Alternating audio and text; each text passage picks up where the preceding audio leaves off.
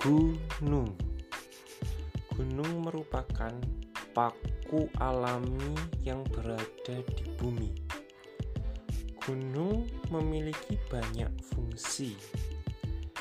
Beberapa di antaranya gunung itu berfungsi untuk mencengkeram kerak bumi agar tidak mudah bergeser. Yang kedua, sebagai pemandangan bagi manusia yang ada di bumi tersebut. Di gunung umumnya memiliki pepohonan yang rindang.